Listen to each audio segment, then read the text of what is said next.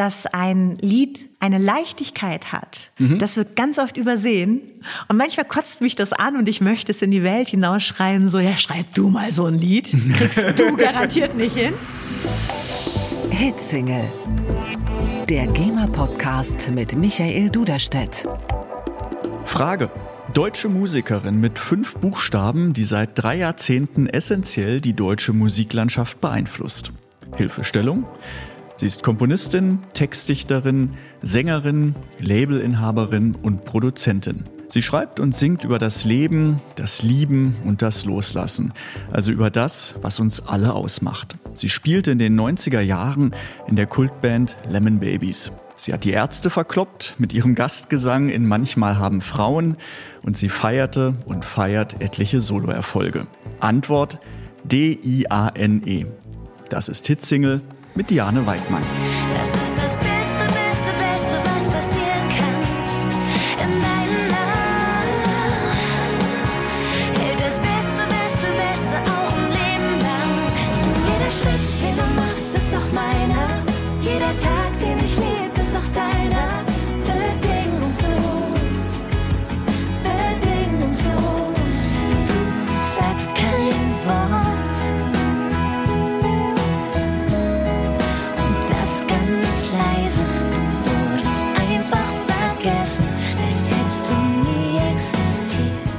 Heute, jetzt und hier im Berliner Büro der GEMA im Hitsingle Podcast die Komponistin, Textdichterin und Sängerin Diane Weigmann. Herzlich willkommen, schön, dass du da bist. Hallo und danke für die Einladung. Sehr, sehr gerne und ich habe gleich die Chance, mit einer anderen Sache anzufangen. Das wollte ich dir schon die ganze Zeit gesagt haben und ich glaube, jetzt, wo ganz viele zuhören, ist es viel cooler. Du bist eine der strahlendsten und positivsten Personen, die ich kenne. Und ich habe irgendwie so das Gefühl, ähm, du könntest mir sagen, hey, du hattest einen Sechser im Lotto und ich habe den Lottoschein weggeschmissen und niemand wäre sauer auf dich. Wie machst du das? Das ist sehr nett, dass du das sagst. Also es wird mir oft nachgesagt, dass ich tatsächlich ein sehr mh, hm, optimistisches Naturell habe.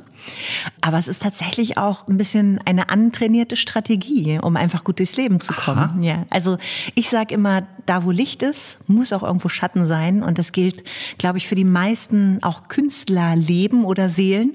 Und viele Leute, die sehr strahlen oder Sachen sehr positiv aufnehmen, machen das tatsächlich, weil sie eben auch andere Seiten gesehen haben.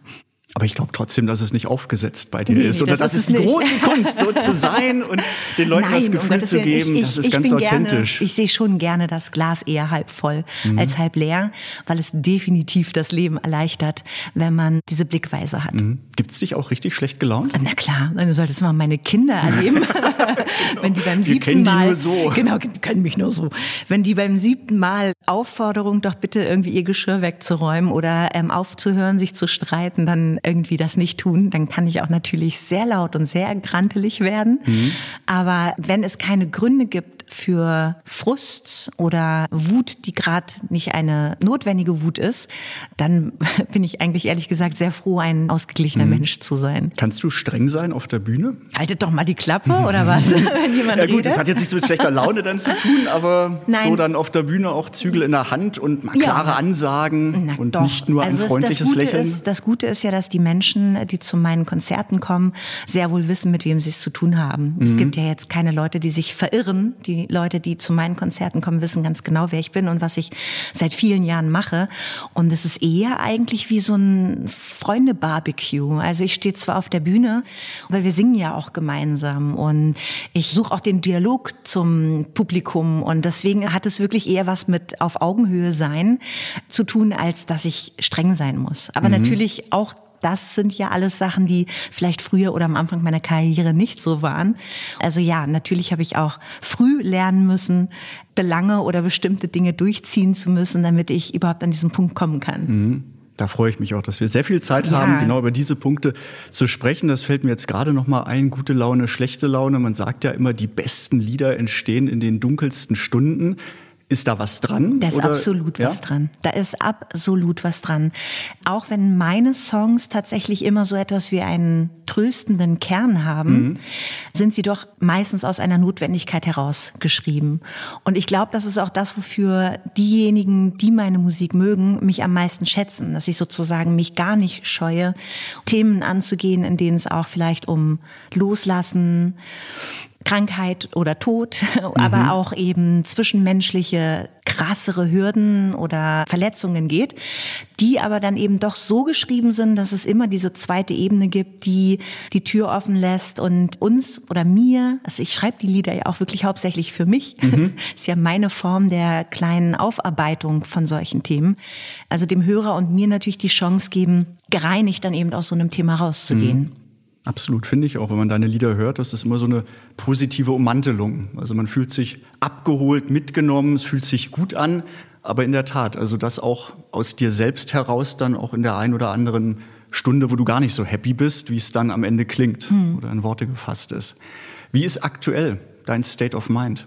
Oder da fragst du mich was. Ich kann sagen, dass es vor Weihnachten keinen so guten State of Mind gab, tatsächlich, weil meine Familie, ich habe zwei Kinder, einen Sohn, der ist 13, eine Tochter, die ist 8, ein Mann und wir doch wirklich alle sehr zu spüren bekommen, was es bedeutet, als Familie vollberufstätig so im Hamsterrad des Lebens zu hängen.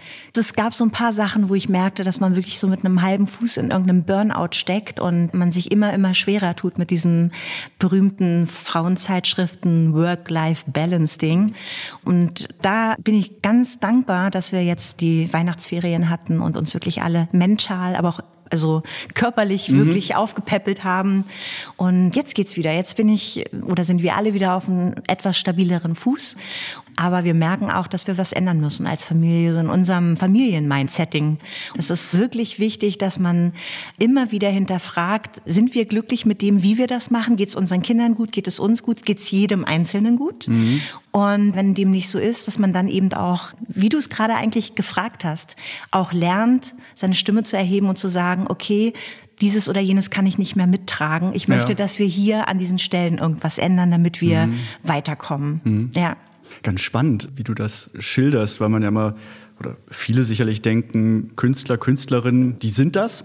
Und der Rest arbeitet und da reden wir über Work-Life-Balance. Mhm. Und äh, warum darfst du als Künstlerin nicht auch eine Familie haben und genauso über Work-Life-Balance dir Gedanken machen und gucken, was muss man machen, dass es zu Hause funktioniert um letztendlich als Basis die Kraft zu haben, um dann das zu machen, was man beruflich nach außen gewandt auch macht. Also so die genau. Keimzelle in Ordnung bringen ja. oder in Ordnung halten und Kraft zu tanken. Genau, und vor allen Dingen auch zugucken, dass man sich gegenseitig Kraft schenkt und nicht noch in irgendwelchen Strukturen gefangen untereinander Kraft wegnimmt. Ich mhm. glaube, darum geht's auch. Vor allen Dingen, weil man eben, wenn man Kinder hat, auch aufpassen muss, dass auch die nicht dann irgendwann in ähnliche Fallen tappen oder krank werden. Mhm. Ist jemand, der sich ganz konkret Pläne macht? Also gerade zum Jahreswechsel, Anfang nee, des Jahres so durchgetaktet nee, ist schon? Nicht. Also ja, tatsächlich ist mein berufliches Jahr immer relativ durchgetaktet, weil ich zusammen mit meinem tollen Team, ich habe ja noch mit Carsten Schmelzer und Tobi Weihrauch das Drei Berlin-Team. Mhm. Wir machen viel im Kindermusikbereich, aber ähm, eben auch Produktionen, Auftragsproduktionen, auch mal für Werbung oder Film. Und da kommen schon immer Aufträge rein, von denen wir wissen, die müssen wir dann im Frühjahr oder im Spätsommer oder mhm. spätestens zum Herbst hätten wir vielleicht noch Kapazitäten für dieses oder jenes. Also ja, es gibt eine durchgetaktete Struktur für mein Berufsleben oder für einen Teil meines Berufslebens. Ja. Es gibt ja nicht nur drei Berlin in meinem Leben. Aber tatsächlich bin ich noch nie der Typ gewesen, der am Ende eines Jahres resümiert, was ich an schönen neuen Vorstellungen habe oder Sachen besser oder optimieren möchte oder die berühmten Vorsätze. Das habe ich nicht, sondern sondern ich glaube, ich gehöre schon zu denen, die immer zwischendurch resümieren mhm. und sagen, fühlt sich das gut an? Möchte ich irgendwas anderes? Ist es gerade zu anstrengend? Ist gerade irgendwas zu einnehmend? Oder komme ich mir selber gerade zu lazy oder zu faul vor? Also mhm. ich stelle mich dann eher zwischendurch immer mal in Frage.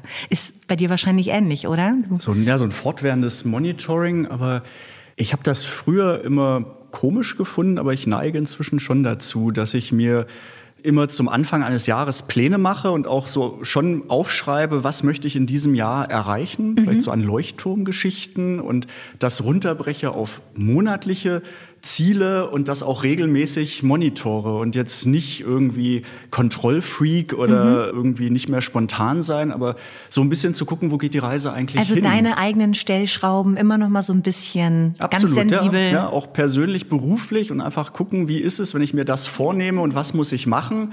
Und wenn ich das mache, trägt das auch dazu bei, irgendein Ziel, eine Vorgabe zu erreichen. Also, ja, cool. Das geht mal besser und mal schlechter. und meistens, wenn man das Gefühl hat, es läuft gut, mhm. dann denkt man mal so, ich brauche den ganzen Quatsch gar nicht. Und dann passieren wieder zwei, drei Monate nichts, sondern ich so, ah, ich sollte doch mal wieder im nächsten ich, Jahr. Ich weiß, was du meinst. An. Genau, aber so, ich meine, das ist jetzt klar wieder anders. Bei dir ist natürlich auch dann durch die Gewandtheit nach außen eben, ist auch die Frage, Konzerte, wann stehe ich auf der Bühne oder mhm. eine neue Album-CD-Produktion. Also das sind natürlich auch beruflich wahrscheinlich Dinge, die man nicht einfach so entscheidet, nächste Woche, ach, ich mache mal jetzt eine Tour. Ach, ob du glaubst oder, oder nicht. Doch? Also äh, gerade wenn es um die Diane Weigmann Solo-Sachen geht, mhm. also alles außerhalb von drei Berlin, wo eigentlich relativ klar ist, das sind die Aufträge, das sind die Ziele, die wir im Jahr haben, das und das müssen wir umsetzen. Wenn es um meine eigenen Solo-Sachen geht, bin ich tatsächlich sogar sehr frei und lass mich sehr von der Kunst und der Muse leiten. Also mhm. tatsächlich auch, weil ich vor langer Zeit beschlossen habe, dass dieser Teil wirklich auch meiner Selbstfindung dient und jetzt nicht einen monetären Rückhalt haben muss. Und seitdem ich das irgendwann für mich beschlossen habe, ich habe jetzt gerade zehnjähriges Jubiläum von meinem eigenen Label Rotschopf Records gefeiert. Und damals dachte ich schon noch natürlich, dass es auch so, ein, so eine schlaue Entscheidung ist, sich unabhängig von der Musikbranche zu machen, nicht nur aufgrund von Forderungen oder von Ideen, dass du sozusagen auch Menschen Rechenschaft schuldig bist mit dem, was du rausbringst, mhm. sondern dich auch immer eben absprichst absprechen musst und was soll es sein und wer macht das jetzt, sondern dass ich eben wirklich an diesen Punkt komme, wo ich sage, ich möchte heute ein Lied rausbringen, was ich hier noch in der Schublade habe. Ich lade es jetzt hoch und nächste Woche ist auf Spotify oder übernächste Woche auf Spotify und Co., wenn ich das wollte. Und das ist schon ein Zustand, den ich total toll finde, weil ich da wirklich die Möglichkeit habe, im direkten Kontakt so mit meinen Hörern und meinen Zuhörern und Gutfindern da einfach meine Kunst zu machen. Ganz klein, ganz mhm. unaufgeregt, gar nicht groß beobachtet, gar nicht groß kommentiert. Aber da bin ich tatsächlich für meine Verhältnisse, ich bin ja Steinbock, mhm. extrem spontan. Okay, wie lange hat das gebraucht, um da anzukommen und wie viel Mut war nötig, sich also, auch da zu emanzipieren und sagen, ist mir egal, was die Leute um mich rum, also mhm. jetzt sicherlich die Ängsten, da hört man natürlich drauf, aber die Leute um mich rum, was die jetzt so sagen und meinen, sondern ich habe meinen Wertekompass und ich weiß schon, was richtig für mich ist. So macht das so auch. Naja, der Weg ist das Ziel. Ich kann gar nicht genau sagen, wann man an so einem Punkt ankommt. Ich weiß auch, dass man natürlich auch immer wieder hadert. Ich glaube, das geht vielen Künstlern so. Wenn du natürlich im direkten Vergleich, gerade auf den ganzen Musikplattformen oder den ganzen Social-Media-Plattformen, siehst du den direkten Vergleich ja sogar in Zahlen. Und ich glaube, wir haben da sogar schon mal drüber gesprochen, irgendwann in der Bahn, dass wir am liebsten diese Zahlen abschaffen würden, weil es vielen Künstlern natürlich auch so geht, dass sie eigentlich fast wie so ein Schritt auf eine eine Waage und vor dir die InTouch, die dir sagt, du darfst als Frau irgendwie nur 54 Kilo wiegen. Genauso empfinden das viele Künstler und Künstlerinnen ganz schrecklich, dass sie sehen können, bei Social Media geht bei mir das und bei jemandem anderen, der vielleicht in einer ähnlichen Kategorie ist, geht das. Also dass man anfängt zu vergleichen und im allerschlimmsten Fall auch seine Kunst in Frage zu stellen, wenn diese nicht ganz so viel verkauft oder wenn diese nicht in Zahlen ganz so viel zurückkriegt, mhm wie bei anderen Künstlern. Und da muss ich auf jeden Fall sagen, ist wirklich der Weg das Ziel bei mir gewesen. Natürlich, äh, ich habe als junges Mädchen sehr jung gestartet und wenn du relativ groß in irgendwas einsteigst und dann äh, langsam in etwas ruhigere Gewässer kommst, ist es natürlich schon so. Und zwischendurch habe ich eine Familie natürlich eben auch gegründet und Kinder bekommen, wo ja gerade auch für Musikerinnen gezwungenermaßen Nicht einfach, ja. eine Art Auszeit stattfindet, egal wie mhm. man diese gestaltet oder egal wie sehr man versucht, noch mit einem Fuß in dem Job zu bleiben, ist es doch wirklich so, dass ich wirklich happy bin, seit einigen Jahren sagen zu können, dass die zweite Reihe, gerade jetzt was meine Soloaktivitäten angeht, sich unfassbar gut anfühlt. Eben weil ich begriffen habe, dass mein Wert als Künstlerin, die Musik, die ich mache, die Texte, die ich schreibe, a von außen nicht gewertet werden, bevor sie zum Hören Hörer kommen, sondern mhm. nur ich entscheide das, beziehungsweise mit den Menschen, mit denen ich zusammenarbeite, mit Freunden, mit denen ich schreibe. Oder vor allen Dingen auch nur ich entscheide, wann und wie die Menschen das bekommen. Mhm. Und das ist also wirklich ein schönes Gefühl. Und da habe ich aber auch einen langen Weg gehabt, für mich zu entscheiden, dass Kunst machen dürfen mir erlaubt ist. Mhm. Vor allen Dingen, weil ich ja weiß, dass ich mit der Musik wenn auch in anderen Bereichen, eben im Kindermusikbereich oder auch Schreiben für andere Künstler, ich schreibe ja auch viel im Pop und im, mhm. im Schlager, da habe ich die Bestätigung, dass ich wohl mein Handwerk verstehe. Da mhm. läuft es sehr, sehr, sehr gut. Und wenn ich dann aber mit meinen Solo-Sachen einfach auch sage, ich möchte gar nicht an diese oder jene Ziele, sondern Völlig ich möchte, frei. ja, das ist ein wunder, wunderschöner Zustand und den genieße mhm. ich sehr. Und würdest du sagen, dass du einen guten Shit-Detektor hast, eingebaut? Also wenn du Dinge produzierst und Output generierst, gibt es da so ein Korrektiv in dir drin, was sehr gut erkennt, auch was taugt was, was ist gut, was ist mehr für die Schublade? Ja, also ich denke, dass... Ich unterstelle, das ja, entwickelt der, sich natürlich auch, wenn man das jahrelang macht. Ich, ich wollte das Wort einfach oder die beiden Worte anbringen, weil ich ja, das so mag. Nennen, andere nennen es den inneren Hausmeister. okay, ich war oder, expliziter, verdammt. Genau, oder der PM, der innere PM. PM, der Produktmanager. Das, das spielen die Radios nicht. Weg damit. Ja, also wenn ich Auftragsarbeiten mache, auf jeden Fall. Dann mhm. weiß ich ziemlich genau, was ist das, was ich der Künstler, für den ich schreibe, oder die Plattenfirma des Künstlers, was erwarten die.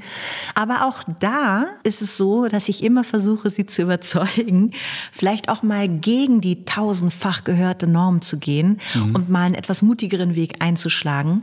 Jetzt gibt es bestimmt Leute, die sagen, äh, Diane Weigmann und einen mutigeren Weg. Sie macht ja eigentlich auch nur so Popmusik oder Schlager. Mutigen aber, Pop. Ja, aber es geht mir dann darum auch, nicht immer die gleichen Wörter zu benutzen, nicht immer die gleichen Bilder zu benutzen. Und wenn man sie benutzt, dann wenigstens noch so eine zweite Ebene einzubauen, wo du weißt, da gibt es das eine Bild oder da gibt es den einen Satz, der wirklich ein bisschen ungewöhnlicher ist als das, was andere Leute für Interpreten in diesem Bereich schreiben. Also ich versuche schon immer so viel ich kann, meine eigene Note reinzubringen, weil ich natürlich auch auch merke, wenn es mich nicht berührt, also wenn ich es nicht geil finde, mhm. so viel zum Thema Shit-Generator. Ja. Wer soll's denn, also so, wenn, wenn nicht mal ich, wer denn dann dann, bitte? Noch unwahrscheinlicher genau, noch das. unwahrscheinlicher. Ja. Und ich bin schon auch eine totale Popmaus und ähm, habe auch schon wirklich ein sehr versautes Gehör, wenn es so um alles zwischen Pop und Schlager und Chanson. Also ich habe da wirklich ein sehr breites Spektrum und bin wirklich super offen. Und man sagt ja oft, dass Leute, die zu viel mögen, dann eben vielleicht auch einfach nicht mehr konsequent sind in dem, was sie machen. Aber mhm. das stimmt nicht. Also ich weiß definitiv, dass ich einen sehr eigenen Stil habe und den bringe ich rein und entweder der Kunde, je nachdem, mhm. ob ich für jemand anderen schreibe oder eben meine Hörer, meine Gutfinder mögen es oder eben nicht. Die logische Frage wäre jetzt im Anschluss, wer wären denn die Kunden? Für wen schreibst du? Was machst du? Das schieben wir ein bisschen nach hinten. Mhm. Du hast über den Stand heute gesprochen und ich möchte fragen, wie du da hingekommen bist und eine Reise zurück in die Vergangenheit. Wie kamst du überhaupt zur Musik und wie fing das alles an? Kannst du dich noch erinnern, so die ersten Berührungspunkte mit Musik? Mhm. Also ich war auf jeden Fall ein sehr kleines Mädchen und ich weiß, Musik gab es immer im Urlaub. Also dann gab es die Hotelband, mhm. die irgendwo auf der Bühne stand oder der Straßenmusiker, der irgendwo mit seiner Gitarre stand und vielleicht noch einen bunten Papagei auf der Schulter trug, weil man irgendwie im Urlaub war. Und ich weiß, dass die Faszination auf jeden Fall für die Gitarre schon immer da war, wirklich seitdem ich okay. denken kann. Mhm. Also ich habe meinen Eltern in den Ohren gelegen, dass ich eine Gitarre haben möchte und habe sie erst zu meinem zehnten Lebensjahr bekommen. Aber okay. ich erinnere mich umso mehr an diesen Moment, wo sie dann auf dem Geburtstagstisch lag. Und ich gehöre nicht zu den Kindern, die aus einem ganz bildungsnahen, super geförderten Elternhaus kommen. Also mhm. wir sind so, so eine Mittelschicht, Papa Busfahrer, Mama Krankenschwester, später war Papa dann bei der BVG, bei den Verkehrsbetrieben hier, dann Oberverkehrsmeister. Ähm, also es ging uns immer gut. Cool. Bist Aber, du mal mit deinem Vater im Bus gefahren? Auch? Ja, Linie? Ja. Und, Welche Linie und war vor das? Allen Dingen, äh, nee, also vor allen Dingen, als er noch gefahren ist, da war ich dann noch zu klein. Mhm. Aber der hatte so einen Funkwagen, der war blau und hatte oben so ein kleines rotes Ding, was leuchten konnte. Und das war dann ähnlich geil wie die Kategorie des Mädchens in Parallelhort, die dann immer von ihrem Polizistenpapa abgeholt wurde. Wer fährt mit Aber, welchem Auto ähm, mit? Cool. Auf jeden Fall gab es bei uns jetzt nicht ein Klavier, was rumstand. Und es gab auch definitiv jetzt nicht Violinunterricht ab dem mhm. sechsten Lebensjahr, sondern es war wirklich so, ich musste mir die Musik holen. Also ich habe meinen Eltern gesagt, ich möchte Gitarre lernen. Dann haben sie mich irgendwie in die Kirchengruppe geschickt, weil da lernt man das ja umsonst. Und das Highlight war dann, dass dann ein Olaf zu mir nach Hause kam, der für fünf Mark und eine kalte Cola mir immer eine halbe Stunde einmal in der Woche ein paar Griffe gezeigt ah, hat. Okay. Aber alles andere war komplett autodidaktisch. Die Musik ist nicht zu mir gekommen, sondern ich bin schon mhm. sehr heiß drauf gewesen, zu ihr zu kommen. Mhm. Na cool, also dann der Wunsch, ich möchte Musik machen, aber genau. auch gut, dass es aufgeht. Und lustigerweise. Also, viele haben sicher den Wunsch und also mir kannst du eine Gitarre in die Hand geben, ich würde es mir nicht autodidaktisch ja, beibringen also, können. Lustigerweise also, war die Gitarre auch tatsächlich eher ein Mittel zum Zweck, um mhm. singen zu dürfen. Mhm. Und das Singen war eher ein Mittel zum Zweck, um Lieder schreiben zu dürfen. Das habe ich ganz spät erst rausgefunden, dass ich wirklich eigentlich schon als Kind immer Lieder geschrieben habe oder kleine Sätze oder kleine Melodien, die ich immer wieder wiederholt gesungen habe. Also es war wirklich das Liederschreiben, was mich zur Musik gebracht hat. Das heißt also, als Teenager hast du auch schon deine ersten Lieder geschrieben? Schon als Kind habe ich mhm. meine ersten Lieder geschrieben und als Teenager dachte ich dann, wäre eine ganz coole Konsequenz, jetzt auch mal eine geile Band zu gründen. Mhm. Und nachdem ich dann bei so ein paar Jungs in der Umgebung gesehen habe, dass es Proberäume gibt in Jugendfreizeitheim, einen davon kennst du, mhm. unser gemeinsamer lieber Bekannter und Freund Henk, gab es tatsächlich die gute Gelegenheit, in einem Zehlendorfer Jugendhaus, Haus mhm. der Jugend Zehlendorf, einen Proberaum zu bekommen. Und dann war für mich klar, gut, den Proberaum habe ich, jetzt muss ich nur noch die Band Band dazu finden. Habe ein bisschen in meinem Freundeskreis rumgefragt, niemanden gefunden und habe dann einfach angefangen, die Girls in meinem Freundeskreis zu fragen. Also wirklich in der Schule. Und dann habe ich darüber hm, meine Kolleginnen und Freundinnen von der späteren Band Lemon Babies Lemon kennengelernt. Babies. Genau. Also richtig klassisch. Da war ich 15. Lass uns eine Band gründen. Genau, ich war 15, und wer die jüngste mit, war sogar Lust? 12. Also es war, wir waren wirklich noch sehr klein, als wir angefangen haben. Und natürlich ging es auch ganz viel um, oh, die Jungs im Haus der Jugend und äh, guck mal, jeder probiert mal irgendein Instrument aus. Wir haben wahnsinnig viel an den Instrumenten getauscht und mhm. uns ausgetauscht. Wir waren unfassbar albern und lustig und haben das auch mit dem Üben oder dem Proben, das war so eher Mittel zum Zweck, um Teenager zu sein mhm. und sich auszutauschen. Aber es war auch trotzdem etwas, was uns so viel Spaß gemacht hat, dass wir versehentlich wirklich in die Professionalität gerutscht sind dadurch. Hoppla. Ja, huch, was passiert denn da? Ich frage mich gerade, wäre das heute so noch möglich? Man würde sagen, wahrscheinlich so wie du es geschildert hast, hast du ein naiver Ansatz, aber glaube, auch so normal. Ja. Und dann ist die Frage, hat sich die Zeit so verändert, dass man anders reingeht? Ich könnte mir vorstellen, dass allein durch soziale Medien und soziale Netzwerke schon auch eine 13- oder 14-Jährige sagen würde, oh, wir brauchen jetzt einen Bandnamen, wir müssen uns jetzt irgendwie nach außen präsentieren, wir brauchen jetzt ein eigenes Bandprofil.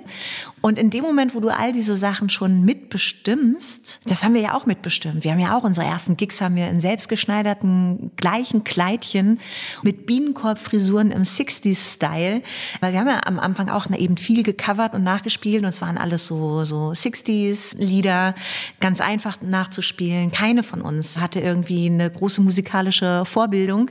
Wir waren alles Autodidaktinnen.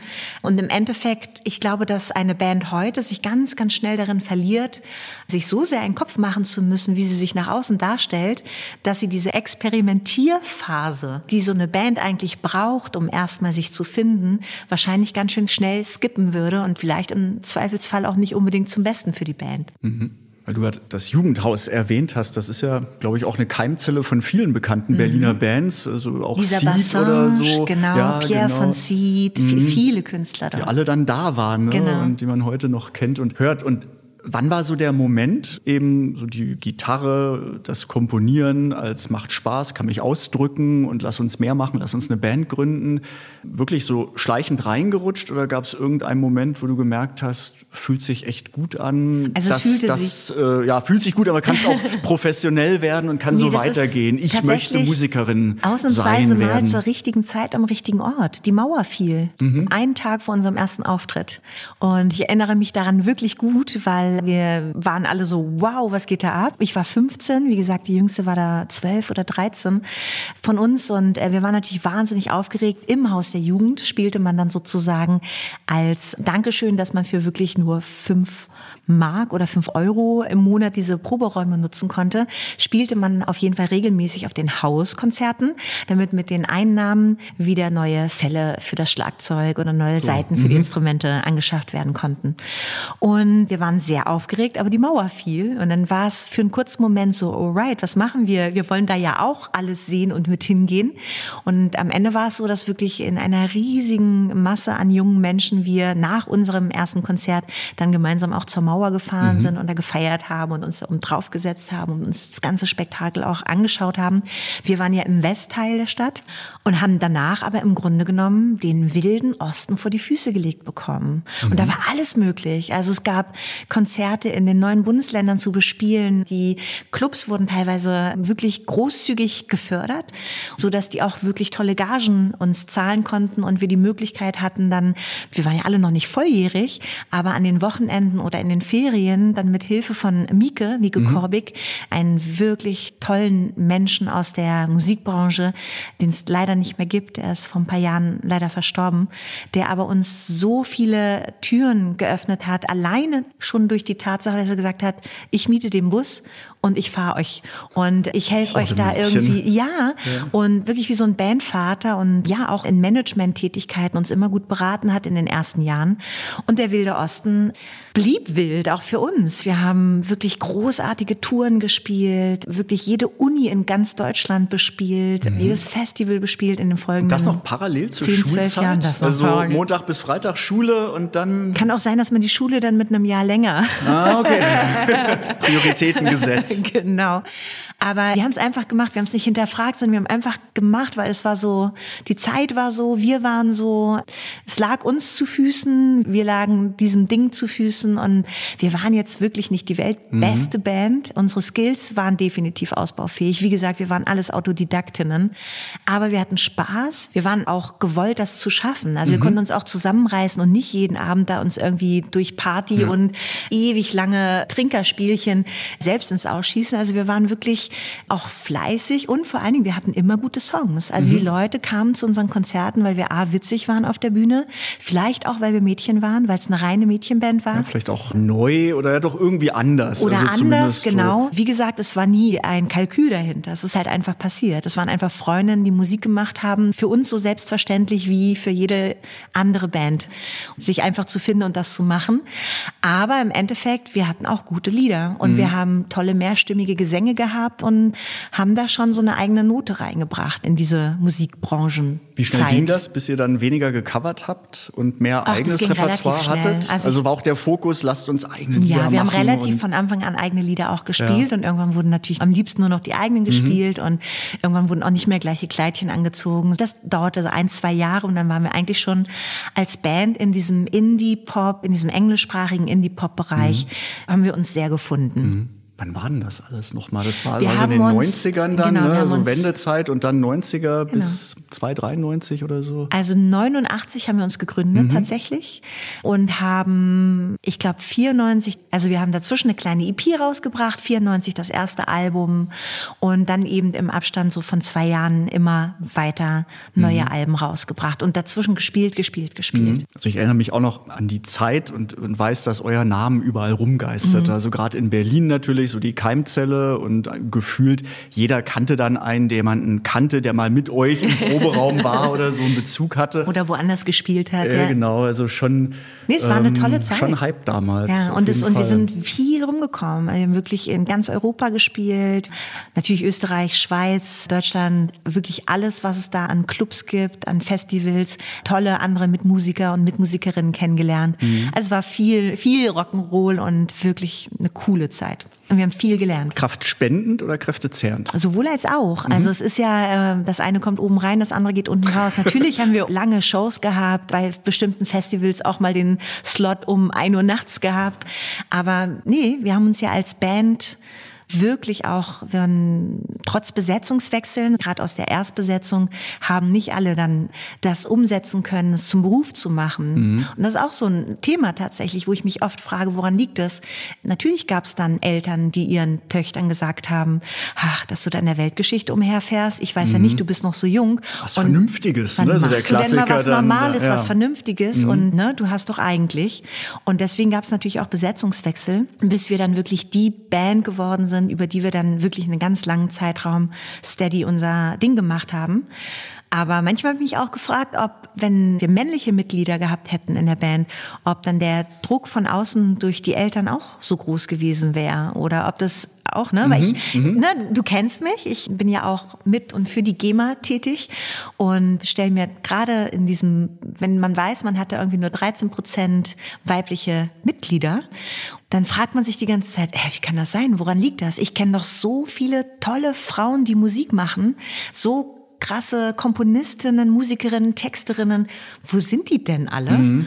Und ja, manchmal überlege ich, ob, ob es vielleicht schon im Keim erstickt wird, gerade weil ich eben auch um die Besetzungswechsel in unserer Band, ich weiß ja auch, wie dann die ein oder andere Mutter oder Vater gesagt hat, so, ich sehe dich ungern da draußen in der Weltgeschichte als junges Mädchen. Ja, ist wahrscheinlich dann Eltern von Töchtern sehen das differenzierter und einfach, wenn dann die minderjährigen Kinder mhm. durch die Lande tingeln, ist man vielleicht anders drauf. Ja, vielleicht wird das Rockstar-Dasein so, ja. dann auch tatsächlich nicht so unterstützt wie bei bunch of boys. Also mhm. ich denke da manchmal drüber nach, warum es so wenige Frauen gibt, die in diese Musiksache reinkommen, aber auch drin bleiben. Also mhm. viele Gründe kenne ich natürlich, aber allein in den Anfängen, warum dann viele Frauen, die mit Musik aufwachsen, dann doch eher so Lehrerin vielleicht werden Genau, Seiten wechseln. Ich ja. stehe lieber auf der anderen Seite der ja. Bühne und gucke zu und muss nicht von mhm. der Bühne runter Musik machen. Keine Ahnung. Schade eigentlich. Hast du eine also, Theorie? Weil, nein, schwierig. Also ist immer dann ist ja die Frage, braucht man mehr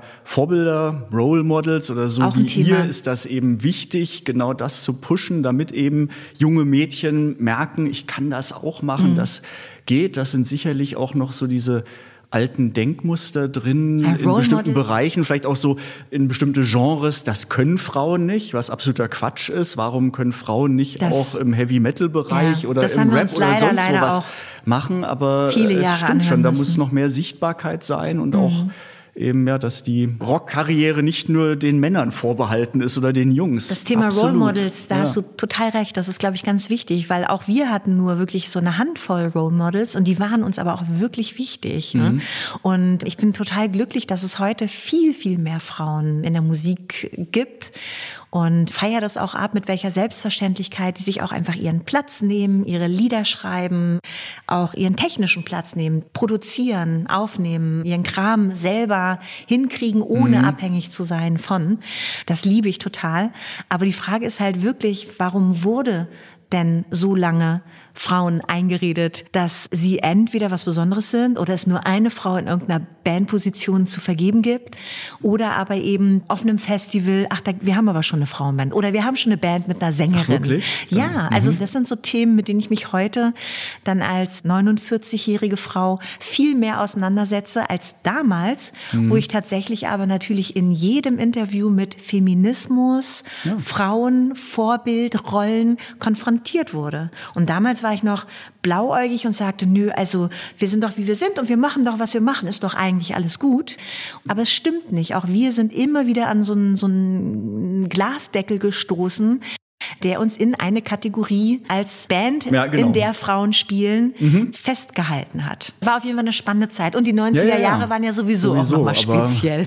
Absolut, aber war das dann schon erkennbar? Also zum einen, ihr habt gemacht, was sich natürlich angefühlt hat. Mhm. Dann kamen die Fragen, die vielleicht genervt haben. Warum werden wir immer darauf angesprochen, äh, nur Mädels in der Band? Und dann kamen irgendwann die Zeitungsartikel, in denen drin stand, und das und das hatten sie an. Und die Schlagzeugerin spielte mit Plateauschuhen. Und mhm. du dachtest nur so, okay, aber das das und das und das noch bei den Konzerten passiert ist und wie die Fans mitgesungen haben. Mhm. Warum schreibt ihr nicht darüber? Das würdet ihr bei jeder anderen Band auch ja, machen. Absolut. Also ich habe schon oder auch wir haben schon tatsächlich Narben geschlagen in der Zeit.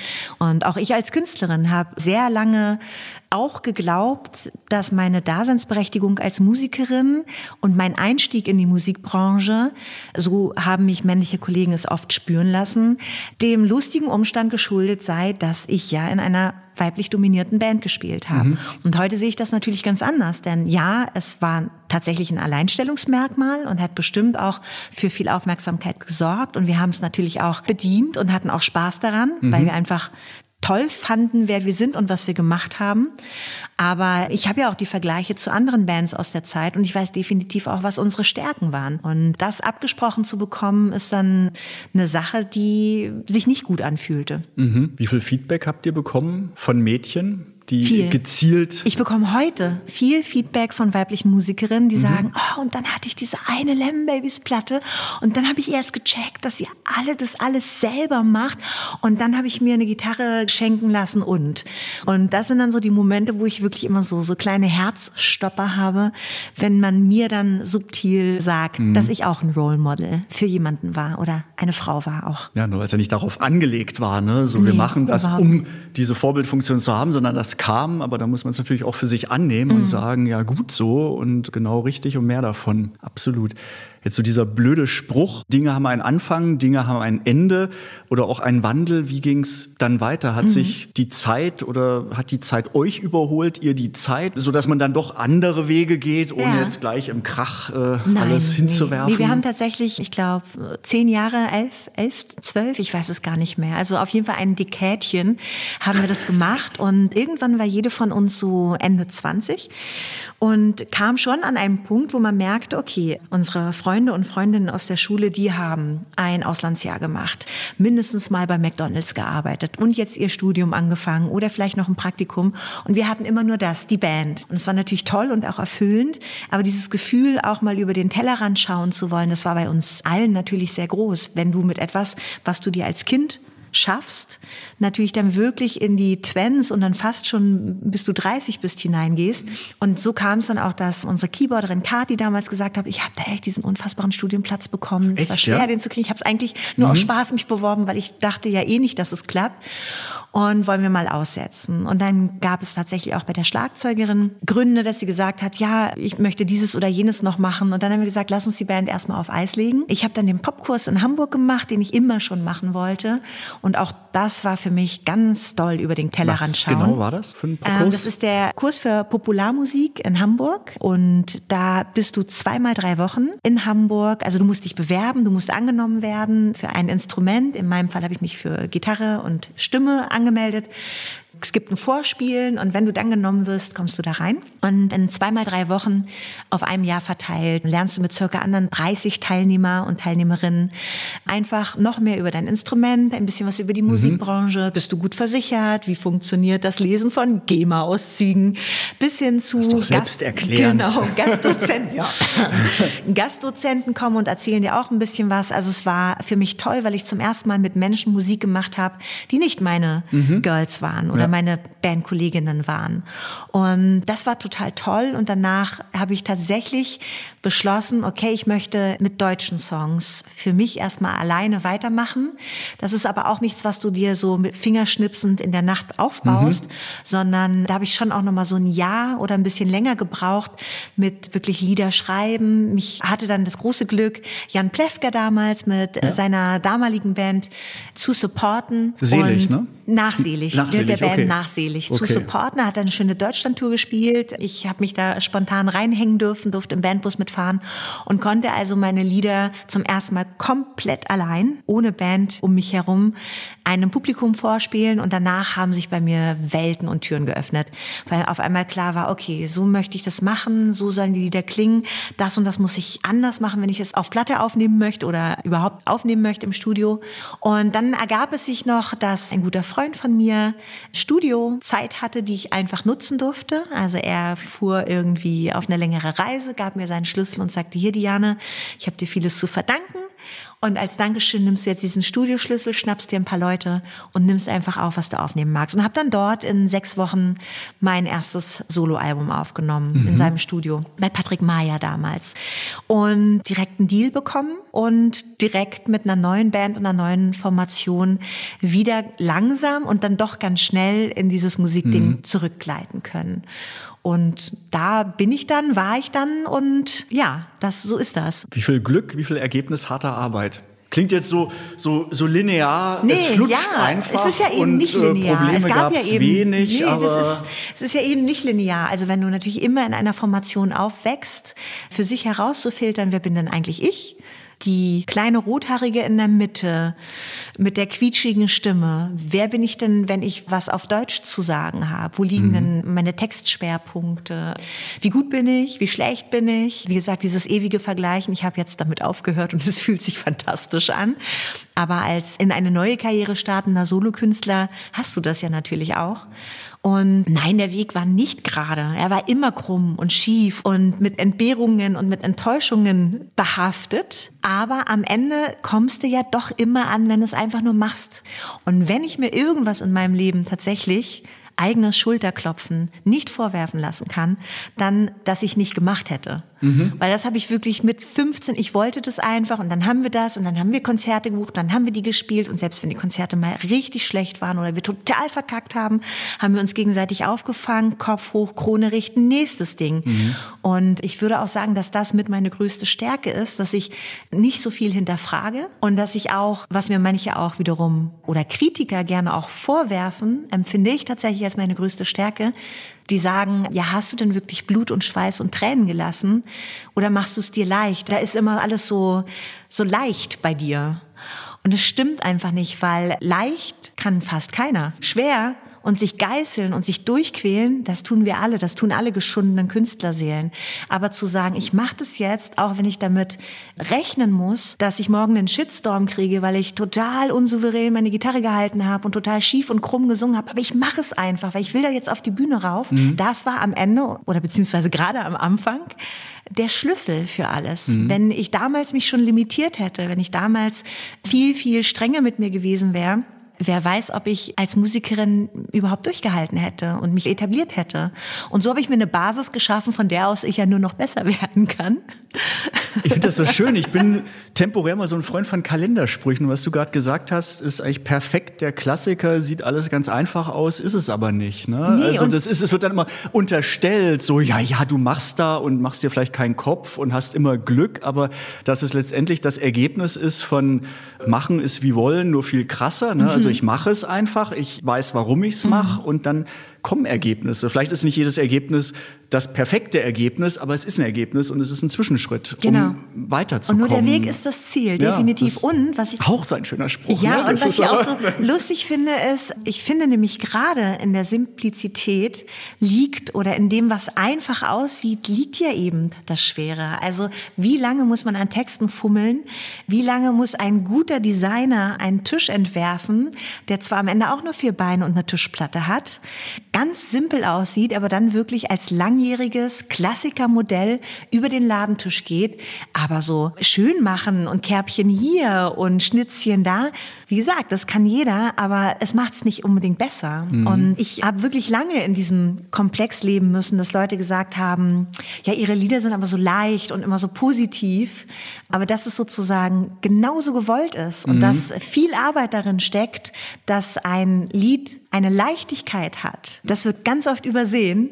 Und manchmal kotzt mich das an und ich möchte es in die Welt hinausschreien, so, ja, schreib du mal so ein Lied. Kriegst du garantiert nicht hin. Und auf der anderen Seite, wie ich es ja auch am Anfang erwähnt habe, alles, was mit Leichtigkeit zu tun hat, ist für mich auch Teil meines Lebenszieles. Also es gab in meiner Vergangenheit Sachen, die Narben geschlagen haben. Also nicht nur, dass ich mit der ersten Band, die zwar gut lief, aber doch immer im Fokus stand und viel Kritik bekommen hat, aber auch zum Beispiel in meiner Kindheit. Also meine Eltern haben tatsächlich ein schwieriges Verhältnis gehabt. Meine Mutter war lange alkoholkrank. Ich musste als Kind auch irgendwo sehen, wo ich bleibe. Und da war die Musik mein Zufluchtsort.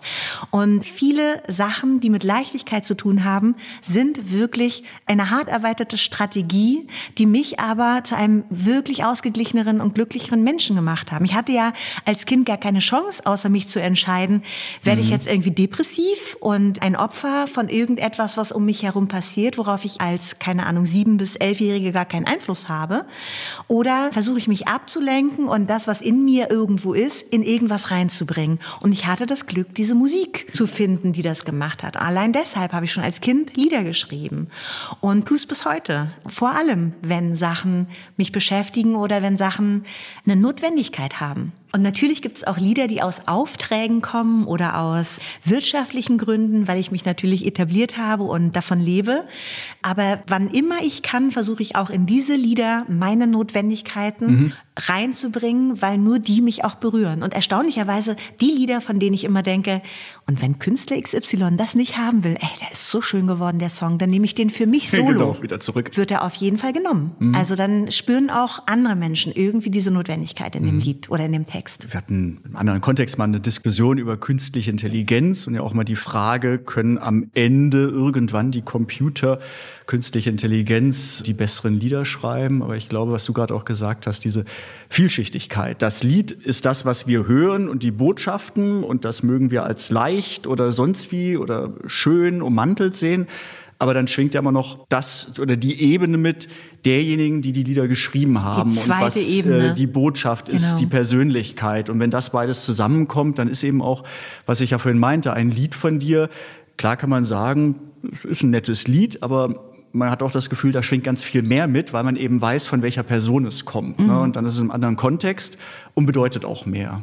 Und ich glaube auch, dass Menschen in verschiedenen Lebenslagen sich die Lieder auch so nehmen, wie sie sie brauchen. Also mhm. ich habe mal von einem Redakteur gehört, dass er zu mir sagte, ja, ich war irgendwie nie Fan von deiner Musik, das war mir irgendwie immer zu leicht und zu poppig. Und dann habe ich aber mich verliebt und habe irgendwie dieses oder jenes Lied von dir zufällig irgendwo gehört und das war irgendwie verrückt, weil es hat ein Gefühl von mir angesprochen, was ich gar nicht kannte. Und dann habe ich mich noch mehr mit deinen Liedern auseinandergesetzt und einfach mal gemerkt, was für schwere Kost du eigentlich machst. Und ich habe es jahrelang unterschätzt. Und dann mhm. dachte ich so, das ist nett, das zu hören, danke. danke. Das ist das, wofür die Menschen, die meine mhm. Musik hören, mich ja seit Jahren schätzen. Und ich weiß, dass es natürlich im Wust der vielen hunderttausend Musiker und Musikerinnen, die in diesem Bereich, im Deutsch-Pop-Bereich, Chanson, wo auch immer auftauchen, dass es natürlich auch schwer ist, da in so Welten einzutauchen. Dazu musst du dir ja auch Zeit nehmen und nicht nur die Single, die du mal kurz mhm. im Radio gehört hast, von denen wir ja alle wissen, dass gerade die Singles ja meistens auch die Lieder sind, die nicht der Künstler gewählt hätte, um sie unters Volk zu bringen. Man sich dann aber eben irgendwelchen marktstrategischen Dingen unterworfen hat, weil man wüsste, dass das Lied über keine Ahnung, über Tod oder über Krankheit eben nicht unbedingt vom großen 1Live-Sender gespielt werden würde. Mhm. Und ich glaube, die Kunst ist einfach für sich das zu erkennen, dass du machst deins und jeder Künstler und jede Künstlerin macht seins so gut wie er oder sie es kann, weil er einfach ist, was er ist. Und du bist, was du bist, weil du geprägt worden bist als Kind. Auch durch Musik, auch durch Leben, durch Lieder, durch Glaubenssätze, die dir Eltern oder Freunde mitgegeben haben. Und du kannst dich noch so sehr nach rechts oder links orientieren in der Musikbranche und sagen, oh, ich möchte das jetzt eher so machen oder eher so machen. Es wird am Ende wahrscheinlich immer eher so die Produktion betreffen. Aber deine Musik und deine Kunst, die muss einfach aus dir rauskommen, unabhängig von irgendwelchen marktstrategischen Modeerscheinungen. Mhm. Genau, das Innerste, was dann ja. nach außen getragen wird. Die Essenz. ja. Ich hatte das aber neulich, war ich mit meiner älteren Tochter im Auto und sie hatte eine Playlist und in der Playlist war dann ein Lied von Reinhard May. Mhm. Und das hat mich auch sofort erreicht und. Weißt du noch welches? Nein, leider nicht. Mhm. Leider, oder doch. Ähm, What a Lucky Man You Are? Das kenne ich tatsächlich nicht, obwohl ich war tatsächlich. Oder What a Lucky Man I Am, irgendwie ja, sowas, ja. Ich war sogar vor drei Jahren auf einem Reinhard May-Konzert. Allein diese Tickets zu bekommen für Reinhard May waren wirklich, also da hätte ich fast irgendwie mir einen Orden für gegeben. In dem Moment, wo sozusagen der Ticketverkauf startet, siehst du, wie innerhalb von Sekunden alle grünen Plätze rot werden und du wirklich nur noch so am Ticken bist, damit Egal, du auch noch muss, ja. ja, das war toll, weil es war wirklich nur die Gitarre und er. Und du hattest danach, und das ist das, was ich meine, worüber ich gerade gesprochen habe, du hattest danach das Gefühl, ich kenne ihn jetzt. Ich weiß, ich weiß, wo er zum Italiener geht, auch wenn ich nicht weiß, wo der Italiener ist, aber ich weiß, wo er zum, ich kann mir genau vorstellen, wo er sitzt und was er trinkt. Ich kenne alles rund um seine Familie. Ich kenne auch die wirklich harten Narben und die wirklich düsteren Momente. Und auch er, wie soll ich sagen, auch er verfunzelt nichts künstlich, sondern spricht es ganz klar aus. Also hat eine ganz tolle Einfachheit und ist aber trotzdem mit dieser zweiten Ebene sehr super komplex. Also ich fand es sehr schön. Genauso. Und ich war auch, als wir dann fuhren, dachte ich so, okay, ich rede jetzt mal nicht weiter, ich möchte zuhören, weil ich auf einmal so Wahnsinn, ne? Und Genau. den Text aufgesaugt, also so wie du es gerade geschildert hast. Und äh, Reminder to myself, ich muss auch mal zum Konzert. Und ich muss Reinhard May und möchte ihn zum Podcast einladen. Aber dann sagt Bescheid, dann hole ich mir unten hier vor eurem Eingangstor noch ein Autogrammchen ab. Ja, sehr gut. du hast schon ein paar Mal gesagt, Lieder schreiben, wann du Lieder schreibst, worum es geht, für wen. Lass uns genau darüber sprechen. Kreativität, Output von Kreativität, Songwriting. Wie sieht dein Tag aus, wenn die Familie im Einklang mit sich und der Welt ist und alle irgendwo beschäftigt sind? Was machst du dann, wenn es nicht Buchhaltung ist? Genau, ja, aber ist es tatsächlich auch oft. Also es ist wie bei allen selbstständigen Musikern und Musikerinnen ja immer so, das Schreiben und das Kreativsein ist und bleibt leider der kleinste Anteil. Echt, ja? Wirst du wahrscheinlich oft genug gehört haben. Viel ist Selbstvermarktung, Buchhaltung, E-Mails, Anfragen, Sachen koordinieren, aber vor allen Dingen auch natürlich produzieren, aufnehmen, ich mache ja auch technische Sachen. Ne? Ich, ich säuber dann natürlich auch meine Stimmen oder tune auch Stimmen, schneide die und bereite die so vor, dass wir die in Produktionen reinlegen können. Also zum Beispiel in Corona-Zeiten, als man komplett gar nicht mehr das Haus verlassen hat, wurde mein Homestudio dann noch ein bisschen besser aufgestockt und habe ich natürlich ganz viele Arbeiten übernommen, die ich sonst liebend gerne im Team natürlich dann vielleicht an Carsten oder Tobi weitergegeben hätte oder bei meinen Soloaktivitäten an Timo, Timo Sander, mit dem ich wirklich seit vielen Jahren zusammenschreibe und arbeite. All diese Sachen kann ja dann kein anderer für dich übernehmen, sondern das machst du dann selbst. Das aber im Endeffekt in einem idealen Tag, also wo ich wirklich kreativ sein kann, bedeutet es, dass ich vielleicht, ähm, ich schreibe ja auch wie gesagt viel so im Pop oder im Schlager, dass ich vielleicht von irgendjemandem einen Take bekomme, den ich höre und sage, hm, es ist super.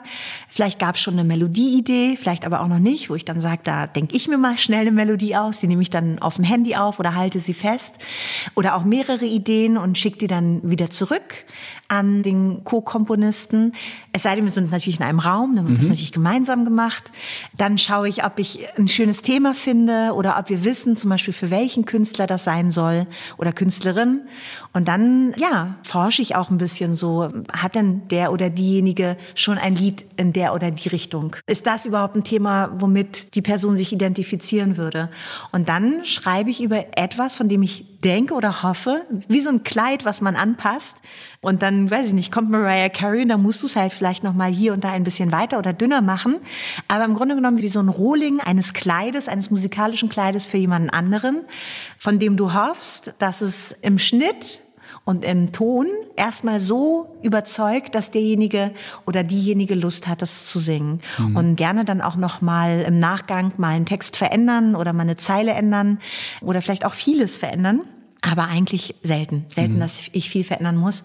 Das ist, wenn ich für andere Künstler schreibe. Genau, da wollte ich mal reingrätschen, also weil oftmals ja mal die Vorstellung ist so, man wird vom Blitz getroffen oder vom Musenkuss und dann kommt was und es sprudelt raus und dann wieder nicht. Und letztendlich ist es ja auch, so wie du es gerade dargestellt hast, Arbeit, die regelmäßig und geregelt stattfindet, also ist letztendlich in dem Bereich, wenn du gebeten wirst oder die Möglichkeit hast, auch Lieder zu schreiben, die dann andere interpretieren, dann weißt du, so wie viele andere wissen, wenn sie morgens ins Büro gehen und was sie zu tun haben, weißt du auch, ich stehe auf und sitze jetzt an den Liedern und mhm. mache genau Text oder Melodie, dass es passt. Und muss und, auf Knopfdruck kreativ sein, ja. Genau, also das ist eben umschalten mhm. und ich muss Output generieren mhm. und je mehr ich mich damit beschäftige, desto mehr weiß ich auch, da kommt am Ende was bei rum. Aber das dann eben rumfrickeln, bist du so gerne tüftelnd dann am Start, verlierst dich im Detail nee, oder ist das da der erste Wurf und doch schnell? Also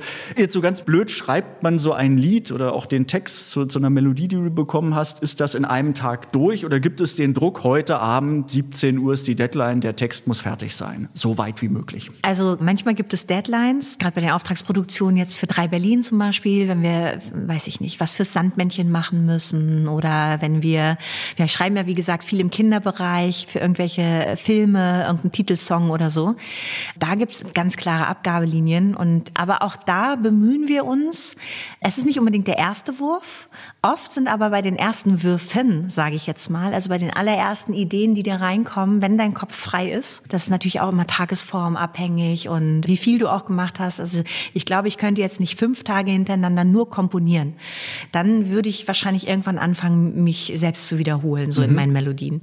Aber wenn du einen guten freien Kopf hast, dann sind oft die ersten Würfe, zumindest bei mir, auch schon echt ziemlich gut. Und es gibt ja dann immer die Referenzohren von anderen Menschen, die mitmachen.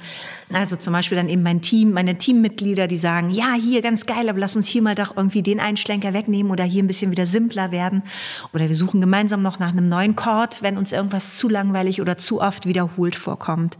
Aber das kennen alle Musiker. Also man startet einfach ins Blaue hinein und dann ist es wie so ein Stück Knet und es wird immer weicher. Und wir haben schon das Ziel, oder ich, wenn ich allein schreibe, habe schon das Ziel, an einem Tag fertig zu werden. Aber oft merke ich erst nach ein paar Tagen, dass bestimmte Wörter doch nicht funktionieren mhm. oder bestimmte Bilder doch nicht funktionieren. Und dann wird sich auf jeden Fall auch die Zeit genommen, sich dann nochmal dran zu setzen. Mhm. Siehst du Text in der Melodie? Also schreit dich der Text schon an, wenn du ein Lied hörst? Manchmal ja, manchmal nein. Also natürlich gibt es zwei Arten daran zu gehen. Die Art, dass man sagt, ich möchte erst wissen, worüber ich singe und suche schon den Slogan und suche schon den Titel sozusagen. Und dann suche ich mit diesem einen Satz die Melodie in der Hook, also im Refrain beispielsweise. Das gibt es. Aber ehrlich gesagt, liebe ich es, auch wenn das viele Leute befremdlich finden, ich liebe es, mit der Strophe anzufangen.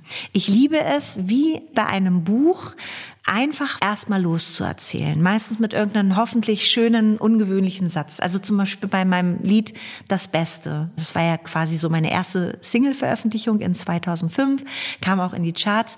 Da ist der erste Satz im Song, du trägst dein T-Shirt falsch rum. Siehst so verschlafen aus, wenn du am frühen Morgen mit zerzausten Haar mir meine Bettdecke klaust. Und ich glaube, dass dieser Satz dran schuld ist, dass es bei einem Radioredakteuren im Zweifelsfall einfach nicht durchgerutscht ist, sondern der sich denkt, du trägst dein T-Shirt falsch rum, wer fängt denn so ein Lied an? Mhm. Und ich finde, es ist wie bei einem guten Buch, wenn du mit einem schönen Satz startest oder bei einem guten Film, wenn du mit einem aufregenden Bild startest und dann einfach erstmal fließen lässt, spürst du selber ziemlich genau, wo es hinkommt. Du musst für dich dann natürlich lernen, dich nicht zu verlieren und dann dir innerhalb kürzester Zeit auch klar zu machen, was will ich denn mit dem Lied eigentlich sagen? Wo will ich in der Bridge sein, wenn es eine gibt, ne? oder im, im Gibt es das, diese, habe ich irgendwann mal gehört, die Angst vor dem zweiten Vers oder zweiten ah, Strophenteil. Ja, also was, wenn du schon am Anfang alles erzählt hast, wo geht die Reise dann eigentlich genau, hin? Genau, ja, ja, die gibt es. Du hast vorgelegt, du hast den Refrain, du hast so ein bisschen so eine Art Quintessenz vielleicht im Refrain.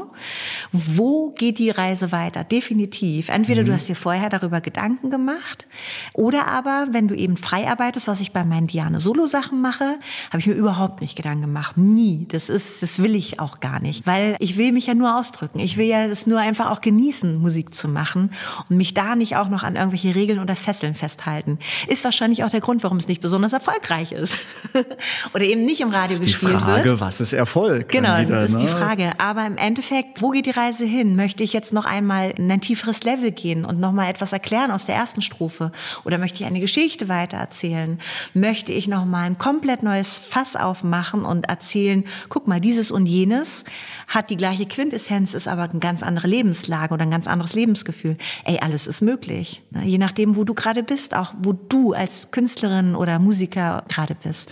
finde es so schön. Also vielleicht sagen jetzt viele, worüber reden die eigentlich? So gehen ins Detail rein, aber das sind ja genau so die spannenden Fragen, wenn man sich auch gezielt die Texte zu Liedern anhört und zu gucken, worum geht's eigentlich? Ist es ein Mikrokosmos? Also mhm. ist es die Beschreibung von einem ganz winzigen Sachverhalt, den man aber übertragen kann aufs große Ganze oder fange ich gleich mit, mit der ja. ganzen, äh, der Welt, Welt, an und komme dann aufs Detail zu sprechen. Also auch so die Perspektive, auch welche Rolle hat das lyrische Ich und so. Also genau. das sind alles, wenn man Lieder hört, hört man sie einfach und macht sich auch zurecht keinen Kopf, warum. Aber wenn es die Lieder noch nicht gibt und sie entstehen, sind das ja alles so Fragen. Was erzähle ich eigentlich? Also erzähle ich jetzt, äh, wir sitzen an einem Tisch, der ausziehbar ist, der hier in der Mitte eine Kante oder eine Öffnung hat kann man auch genau darüber was schreiben und sagen, geh mal mit der Lupe rauf genau, oder, du, du guckst den ganzen Tisch einfach an. Ne? schreiben, es sitzen sich zwei Menschen gegenüber und Schicht für Schicht erzählen wir irgendwas,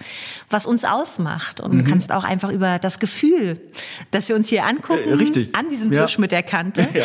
Und was ich halt auch ganz wichtig finde, ist, man identifiziert sich mit Liedern, wenn man sie hört, weil es irgendetwas gibt, wo du denkst, ach krass, das kenne ich oder mhm. das habe ich auch. Also das ist zumindest der Grund, warum ich mich mit Musik identifiziere. Entweder weil es irgendwas in mir berührt und ich dazu tanzen möchte oder mich bewegen möchte oder frei sein möchte oder mitsingen möchte.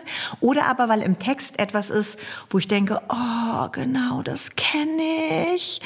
Das kenne ich. Und dann ist es auch noch so schön in Worte gefasst. Also in Worte, die ich eben nicht hundertmal gehört habe. Und darum geht's. Also ich kriege ganz häufig Mails und Rückmeldungen von Menschen, die sagen, es ist krass, ich habe das Gefühl, du hast wochenlang unter meinem Balkon geschlafen. Du erzählst erzählst mir hier gerade mein Leben. Oder ich war sechs Wochen im Krankenhaus und diese zwei Lieder habe ich jeden Morgen gehört. Die waren der Grund, warum ich unter Schmerzen meine scheiß Krankengymnastik durchgezogen habe.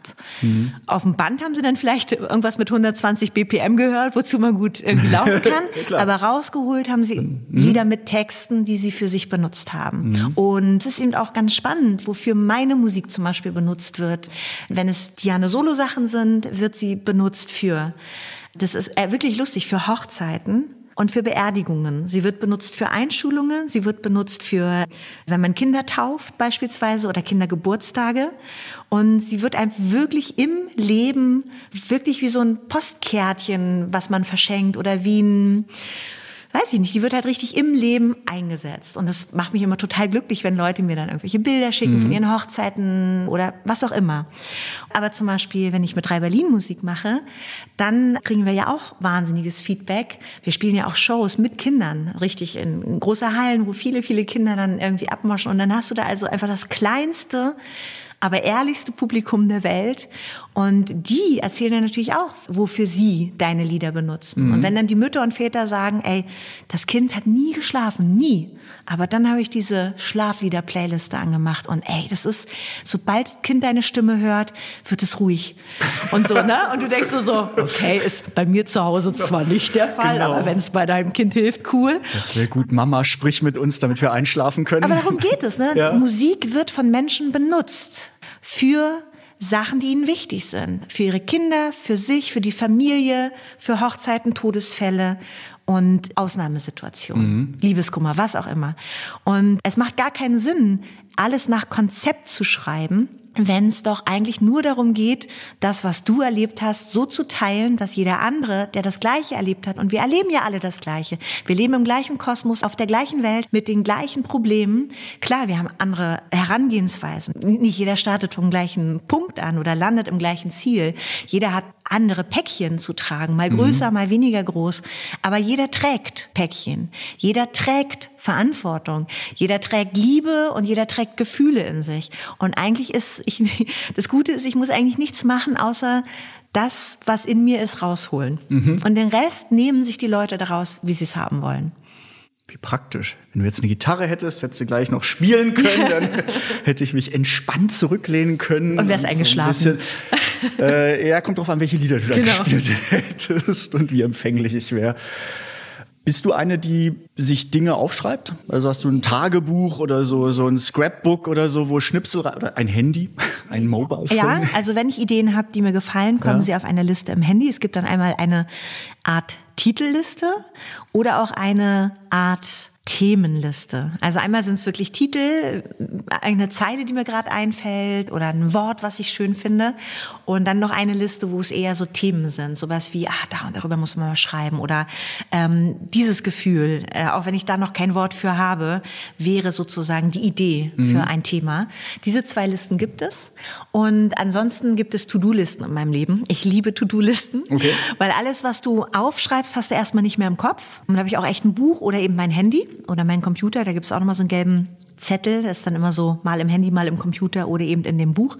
Und dann wird auch immer wieder schön weggelöscht und weggestrichen, weil dieses Wegstreichen mir dann das Gefühl gibt von wirklich auch mein Plan soll erfüllt zu haben und auch nichts vergessen zu haben. Mhm. Und es gibt ja wirklich so vieles, was einfach mal gern durchflutschen kann. Ja. Gerade wenn du berufstätig bist und auch noch zwei Kinder hast und eben irgendwie Haus und Hof. Meine drei Berufe, die ich ja habe, ja auch quasi, das sind ja drei verschiedene Sachen mit dem Schreiben für Kinder und Produzieren, Schreiben für andere Künstler Künstler und dem eigenen Sachen, da brauche ich Listen. Mhm. Und ich wette, der Rest der Familie ist not amused, wenn Mama mit den Listen kommt. Nee, Habt also äh, die, nee, die Listen Oder? betreffen die nicht sind, meine Kinder. Okay, ist nicht dann noch Listen, wo nee. dann die Aufgaben nee, an andere verteilt um werden? Willen, ey. Nee, aber ich versuche ihm tatsächlich, also meinem Sohn versuche ich schon klarzumachen, dass alles, was im Kopf rumspukt, es nicht unbedingt leichter macht, den Überblick zu behalten mhm. und es zumindest mal probieren sollte, Sachen niederzuschreiben, weil man dann ganz oft auf der Liste sieht, ach, ist ja gar nicht so viel. Und das auch ein recht beruhigendes beruhigendes Gefühl sein kann. Manchmal auch nicht. Wenn die Liste lang wird, dann nicht. Ja, genau, dann klappt man das Buch wieder zu. Aber das sehe ich auch so. Also gerade bei Listen eben, schreib es ne? erstmal auf, absolut, ja. und äh, gucke, was sind die Schritte auch. Ne? Es ist ja dann auch der Klassiker, du hast irgendein Ziel, aber das Ziel allein beschreibt vielleicht nicht den Weg und mhm. auch ein Ziel runterzubrechen in To-Dos, ja. in ganz konkrete Dinge, die ich mache. Also vielleicht jetzt ein blödes Beispiel, aber mehr Kontakt mit den Eltern, das ist immer so, ja, das nehme ich mir jetzt vor, vielleicht so ab einem gewissen Alter, wir sollten regelmäßiger im Austausch sein der Weg dahin ist, dann ruf halt an. Ja, genau. Jede Woche einmal oder genau. zweimal die jeden Woche Freitag und so. Ja, genau. Mhm. Äh, klingt so doof, so, ah, da setze ich mich unter Druck und jeden Freitag muss ich anrufen. Aber ja, wenn du das machst und dann ein paar Monate durchziehst, dann hast du am genau. Ende mehr dann Kontakt bist du in mit deinen Rhythmus Eltern. Oder dann magst du das auch oder dann würde es dir auch fehlen, wenn nicht mehr. Oder genau. So. Oder du merkst, ich muss das Ziel überdenken, weniger Kontakt. Aber ich finde so. eh, also als, als Musiker oder Musikerin, als Komponist, Komponistin, wie auch immer, du musst dich überhaupt so gut organisieren, um das große Ganze hin hinzubekommen, weil es ist ja eben nicht so, dass ich nur im Schlafzimmer sitze und ein Lied schreibe und das war's dann. Mhm. Du musst ja deine Mittel und deine Wege finden. Du musst ja mit Plattenfirmen oder vielleicht auch Verlägen oder Auftraggebern dich auseinandersetzen, sprechen. Du, wenn, selbst wenn du Sachen so wie ich mit meinen Solo-Sachen selbst rausbringst, musst du ja trotzdem, du musst einen Vertrieb haben, du musst, wenn du noch was physisch herstellst, möchtest ja auch irgendwie ein Layout haben, du möchtest ein Artwork haben, du musst es in einem Presswerk herstellen lassen. Das sind ja alles Sachen, die gemacht werden müssen. Und dann wird dann aus dem kleinen Komponisten oder der kleinen Komponistin, wenn sie den Weg selbst gehen und immer mehr Künstler gehen diesen Weg jetzt selbst aus Gründen, über die wir auch schon mal, als wir eine längere Zugfahrt hatten, gesprochen haben dann musst du diese Sachen auch können und du musst es organisiert bekommen, weil sonst versackst du in der Ausführung dessen, was deine Kunst nach draußen bringen sollte. Ja, ich finde echt so Selbstorganisation und wirklich auch sich nicht zu fein sein, dreimal oder viermal noch irgendwo anzurufen, wenn du irgendwas nicht weißt oder nicht verstanden hast. Und auch das Netzwerk.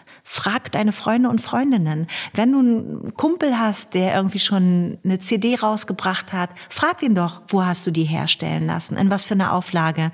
Wie funktioniert das dann mit der GEMA oder der Anmeldung? Frag einfach. Und ich habe wirklich keine Berührungsängste, mich auch zum mhm. totalen Vollhorst zu machen. Ich bin berühmt dafür, dass ich ständig sage, äh, auch auf die Gefahr hin, dass jetzt alle mich auslachen, weil ich die Einzige bin, die es nicht weiß. Wie ist denn das und das eigentlich gemeint? Oder Nochmal? wie funktioniert das und das? Und immer wieder sagen die Leute, ah geil, dass du es gefragt hast, ich wusste es nämlich auch nicht. Und dann denke ich so, Man ja braucht immer einen ja, oder eine. Ne? Ja, dann, dann, bin, da, okay, dann, ähm, dann ja. entspreche ich eben der Rolle ja. der naiv vor sich hin plappernden Rothaarigen, die mhm. alle vollsülzt nehme ich gerne in Kauf, wenn ich danach für mich schlauer bin und es umsetzen kann. Und darum geht's ja am Ende. Mhm. Gute Aussagen, um jungen Menschen Mut zu machen, den Weg zu gehen. Es mag natürlich auch abturnt klingen, weil am Anfang hat man wahrscheinlich nur den Wunsch, ich und meine Kunst oder ich und meine Musik und ich will. Und wenn mhm. dann die Leute kommen und sagen, ja, aber du musst noch A, B, C, D, E, F, G berücksichtigen, dann so, okay. Ja, dann, aber dann so nicht, ist ja das ganze es, Leben, ein Schritt nach dem anderen. Das ist ne? richtig. Es ist und einfach so. es macht ja auch trotzdem Spaß, Dinge zu lernen, mehr Erkenntnisse zu gewinnen und umzusetzen und einfach auch die Musik und die Kunst zum einen, aber auch vielleicht das ganze Umfeld zum anderen zu kennen. Und du hast es jetzt gesagt, natürlich GEMA, Verlage, Plattenfirmen gehört alles dazu und es kann nicht schaden, auch als Künstlerin äh, zu wissen, wie tickt das Umfeld und wo genau. geht die genau. Reise so hin. Also das Netzwerk und Freundschaft und wirklich Verbündeleien unter Musikern. Ich kann wirklich allen Menschen auch immer nur raten, unterstützt und supportet euch gegenseitig, weil es ist Platz für alle. Es gibt ja ganz oft dieses Gefühl, so, äh, wenn ich dem jetzt sage, wo ich das und das gemacht habe, dann benutzt der jetzt immer meine Grafikerin und dann sehen ja seine Sachen aus wie meine. Mhm. Oder wenn ich jetzt dem die Nummer von meinem Gitarristen gebe, dann ne, ne, ne. Aber es ist Schwachsinn. Also erstens, du tust deinem Gitarristen was Gutes, wenn du ihm weiterempfiehlst, weil auch er braucht Jobs und ohne Jobs wird er irgendwann vielleicht die Gitarre an den Nagel hängen und dann doch irgendwie in der Zahnarztpraxis seines Vaters anfangen. Also ich kann wirklich jedem jedem jungen Musiker nur sagen, und die machen das ja eigentlich echt ganz gut, und Musikerinnen, nutzt eure Netzwerke. Und gerade weil wir auf Instagram und TikTok und Facebook so gut miteinander verbunden sind, helft euch gegenseitig. ist ja auch viel ähm, einfacher als früher. Ja, und auch, auch gerade unter ja. Frauen. Bitte ja. seid solidarisch miteinander. Gebt euch untereinander wirklich auch gute Tipps und Ratschläge und supportet euch. Ja. Mhm. Nochmal konkret, weil wir über mhm. Songwriting gesprochen haben damit es nicht ganz so theoretisch ist, gibt es von deinen Liedern ein Lied, was für dich einen ganz besonderen Stellenwert hat? Und wenn ja, würde ich zum einen kurz mal reinhören wollen und zum anderen darüber sprechen wollen. Okay. Oh, jetzt muss ich echt nachdenken. Es gibt ja tatsächlich vier Lieder in meinem Leben, die eben vier wichtige Bereiche oder sagen wir mal drei Bereiche Leben, Lieben, Loslassen abdecken die auch immer, immer wieder von Hörern und Hörerinnen benannt werden. Also wenn ich mich jetzt unter diesen Liedern entscheiden müsste, ist emotional wahrscheinlich immer schon ein Teil von mir. Eins von den Liedern, was mir einfach wichtig ist, weil ich es nach der Geburt meines ersten Sohnes geschrieben habe und es wirklich für nicht nur dieses Kind, natürlich auch für das zweite Kind, was irgendwann gekommen ist, gilt. Es sind auch Empfindungen für Menschen, die ich einfach liebe da drinnen und für Freunde. Und dieses Lied wird unfassbar auf, auf Postkarten mit Geburtsbildern von Kindern gedruckt. Also Teile, mhm. Textanteile werden auf Postkarten gedruckt oder im Netz veröffentlicht mit Johanna so und so ist auf die Welt gekommen und dann gibt's einen Auszug von diesem diesem Lied. Lass uns mal einmal kurz mhm. reinhören. Sei wie du bist, immer du selbst. Du bist das Wertvollste in meiner Welt. Was du auch tust, ich stehe hinter dir, denn du bleibst immer ein Teil von mir. Du hast schon gerade gesagt, also dass die Geschichte dazu letztendlich die Geburt deines ersten mhm. Kindes war das dann der Titel, was du ja vorhin auch schon gesagt hast? Ging es eher um den Titel, der dann als erstes da war? Oder war es die Emotion? Oder kam es in einem Rutsch? Es kam in einem Wie Rutsch. hoffentlich eine Geburt auch. Genau. Kommt, ja, kommt, selten in einem Rutsch. Ruff, ruff. Okay, dazu müssten wir einen eigenen Podcast machen. Da laden wir uns mal noch ein paar Mädels ein. Also ähm, nee, tatsächlich, der Titel kam beim Schreiben. Der war nicht zuerst da und es fing wirklich mit dem ersten Wort an und es hörte mit dem letzten Wort auf. Es gab keine Fragmente, die irgendwas stützten, sondern es, es war wirklich wie, ich habe einen Faden in die Hand genommen, angefangen zu stricken und am Ende kam dieser wunderschöne Pullover raus. Und es wurde auch tatsächlich nicht viel dran rumgeschraubt. Ich kann mich nicht erinnern, dass ich im Nachgang noch irgendwas groß verändert habe, mhm. sondern es ist wirklich von so einem Grundgefühl getragen, von der ersten bis zur letzten Sekunde. Von deinem ersten Atemzug bis zu meinem letzten kannst du dir meiner Nähe sicher sein. Das ist anders kannte ich kein Gefühl, was eine Mutter für Kinder hat, besser in einen Satz tun. Und ich habe nicht einmal über diesen Satz nachgedacht. Er der kam einfach, einfach da. da. Ja, genau. Vor oder nach der Geburt? Nach der Geburt. Und wie finden deine Kinder das Lied? Also das Schöne ist, ich, jedes Kind hat ein eigenes Lied. Mhm. Gustav hat immer schon einen Teil von mir. Meine Tochter hat Stolzes Mädchen. Und auch mhm. dieses Lied, das habe ich geschrieben, da war sie vielleicht so anderthalb oder so oder zwei.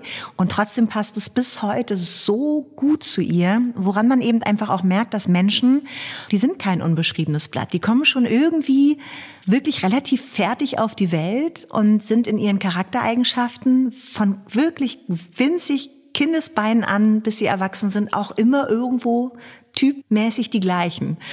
Genau, stolzes Mädchen, da geht's ganz viel auch um, um dieses Gefühl, einem Mädchen wie ihr, die aufsteht und macht und Dreck unter den Fingernägeln hat. Und es gibt so viele von diesen stolzen Mädchen. Ne? Guck dir die ganzen Mädels an, die Kleinen, nicht nur im Kindergarten und auf den Schulhöfen oder die 13-Jährigen, 14-Jährigen, die einfach noch richtig so, ich will die Welt erobern, ich möchte das machen, ich möchte dieses machen. Und ganz oft werden sie dann aber im späteren Leben ihres Stolzes genommen, auf irgendeine Art und Weise, mit vielen kleinen Sachen, die ihnen passieren. Und in diesem Lied geht es eben darum, dass ich toll finde, dass auch sie ein stolzes Mädchen ist und dass man ihr das hoffentlich nie nähme.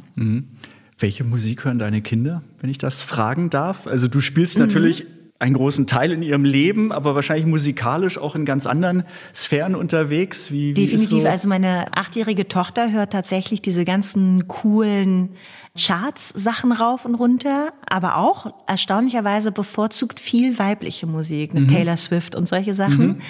Die haben da auch tolle und krasse Role Models. Und mein Sohn spielt zwar Bass, und hört gern auch Radio, aber mag tatsächlich, glaube ich, im Radio eher den Sprechanteil. Mal gucken, wo er musikalisch landet. Im Moment ist die Affinität zu bestimmten Sachen oder zu bestimmter Musik bei ihm noch nicht so groß, als eher die Affinität in der Organisation. Er sagt dann eher so, ja, und dann würde ich aber das Konzert organisieren. Management, genau, hinter Mal gucken. Kulissen. Wie empfänglich bist du für aktuelle Chartsmusik? Also natürlich blendet man nichts aus und, und ich höre gar keine Musik, ich mache sie nur. Ja, aber es heißt ja trotzdem, ab dem 40. Lebensjahr bleiben wir alle stehen musikalisch. Ist das so, ne? ja? Es hieß es, ja. Also laut Studien sei dem so, dass man ab dann wohl gar nicht mehr so richtig aufnahmefähig ist, es sei denn, du musst das vielleicht branchenbedingt einfach sein. Also ich weiß, dass ich tatsächlich so gute, gut produzierte Popmusik immer noch sehr, sehr gerne mag und dann auch egal, ob aus dieser Dekade, ob aus älteren Dekaden. Also ich höre schon sehr gerne diese moderneren Sender und pick mir dann immer so aus jedem dritten Lied oder jedes vierte Lied, wenn die Hook geil ist oder wenn es schön produziert ist oder gut gesungen ist, das ist total mega. Also doch, ich bin schon noch sehr interessiert an guter Musik.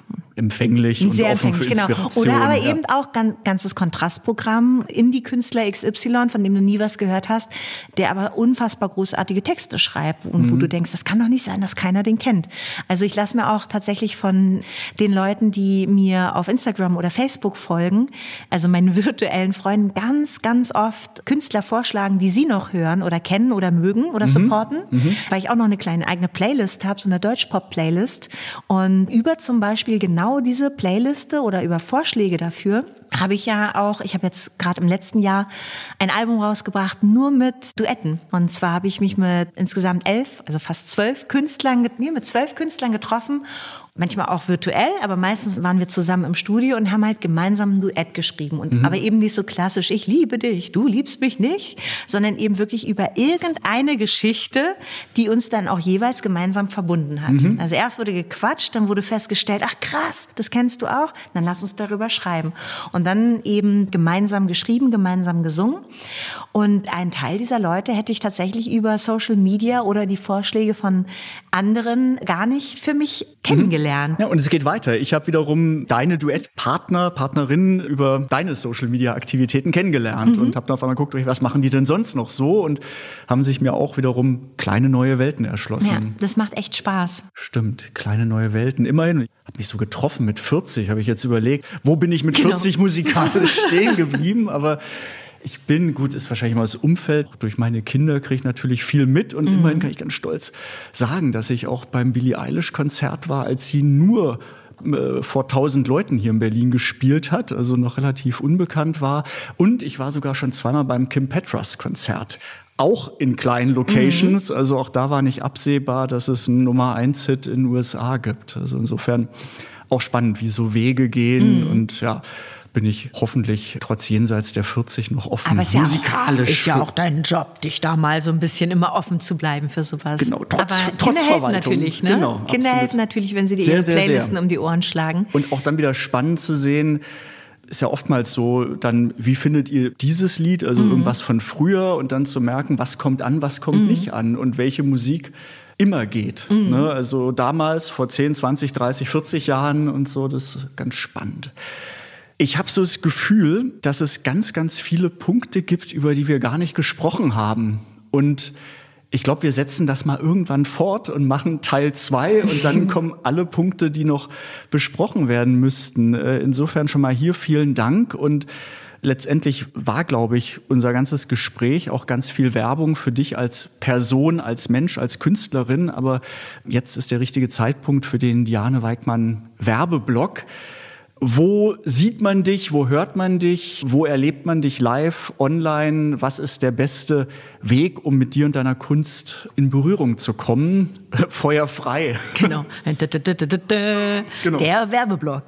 Ich glaube, wenn man mich über den sozialen Netzwerken folgt, so Instagram und Facebook, da bin ich, da bin ich auch aktiv. Es macht auch einfach total Sehr aktiv Spaß. bist ja, du da. ja, weil die eben nicht alle nur ein Like setzen oder ein Herzchen schicken, sondern auch wirklich im Austausch mit mir sind, die Menschen, die dort sind. Und insofern geht das nicht nur in irgendeine Richtung und verhallt dann irgendwie ungehört, sondern der Austausch macht mir sehr Spaß. Das heißt also, wer sozusagen sich mit meiner echten Kunst auseinandersetzen will, der Diane Solo-Sachen, der findet mich dort. Und ansonsten natürlich auf Spotify und Co. auf den ganzen Netzwerken. Drei Berlin, also wer Musik für seine Kids sucht, die wirklich Spaß macht. Wir machen großartige Sachen. Wir sind auch viel auf den Bühnen und spielen unfassbar tolle Konzerte und haben jetzt auch diese Kissenkonzerte etabliert. Also mit Drei Berlin bin ich auch überall zu finden. Also insofern einfach suchen, suchen und finden. Sind Konzerte geplant 2023? Hoffentlich mehr Möglichkeiten als in den letzten Jahren. Was steht da? Also ich überlege, ob ich tatsächlich, ich habe kurz vor dem Lockdowns mal ein paar liebevolle Adressen eingesammelt von Freunden und Fans, die gesagt haben, Wohnzimmertour, mein Wohnzimmer steht dir zur Verfügung. Und ich überlege allen Ernstes, ob ich langsam aber sicher vielleicht es mal wagen soll, diese Adressen wieder herauszuholen und die Menschen dann nach drei Jahren zu fragen, gilt dein Angebot noch? Mit den Solo-Sachen ist momentan quasi sehr wenig geplant, ein, zwei, drei Sachen. Und ansonsten mit drei Berlin stehen wir ja wesentlich öfter auf der Bühne.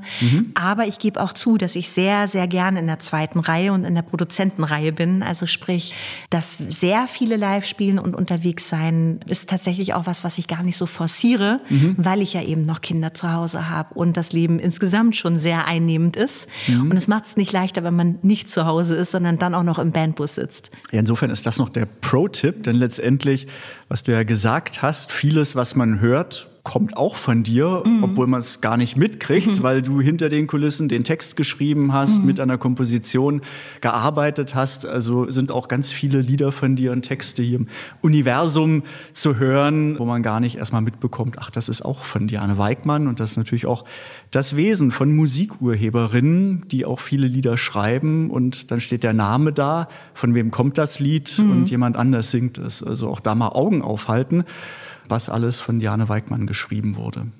Vielen, vielen Dank. Das war Hitsingle mit Diane Weigmann und am besten einfach äh, ganz viel Diane Weigmann hören. Sie hat gerade gesagt, auf den üblichen Plattformen zu hören.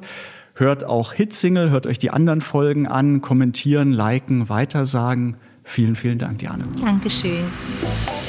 Hitsingle. Der GEMA-Podcast mit Michael Duderstedt.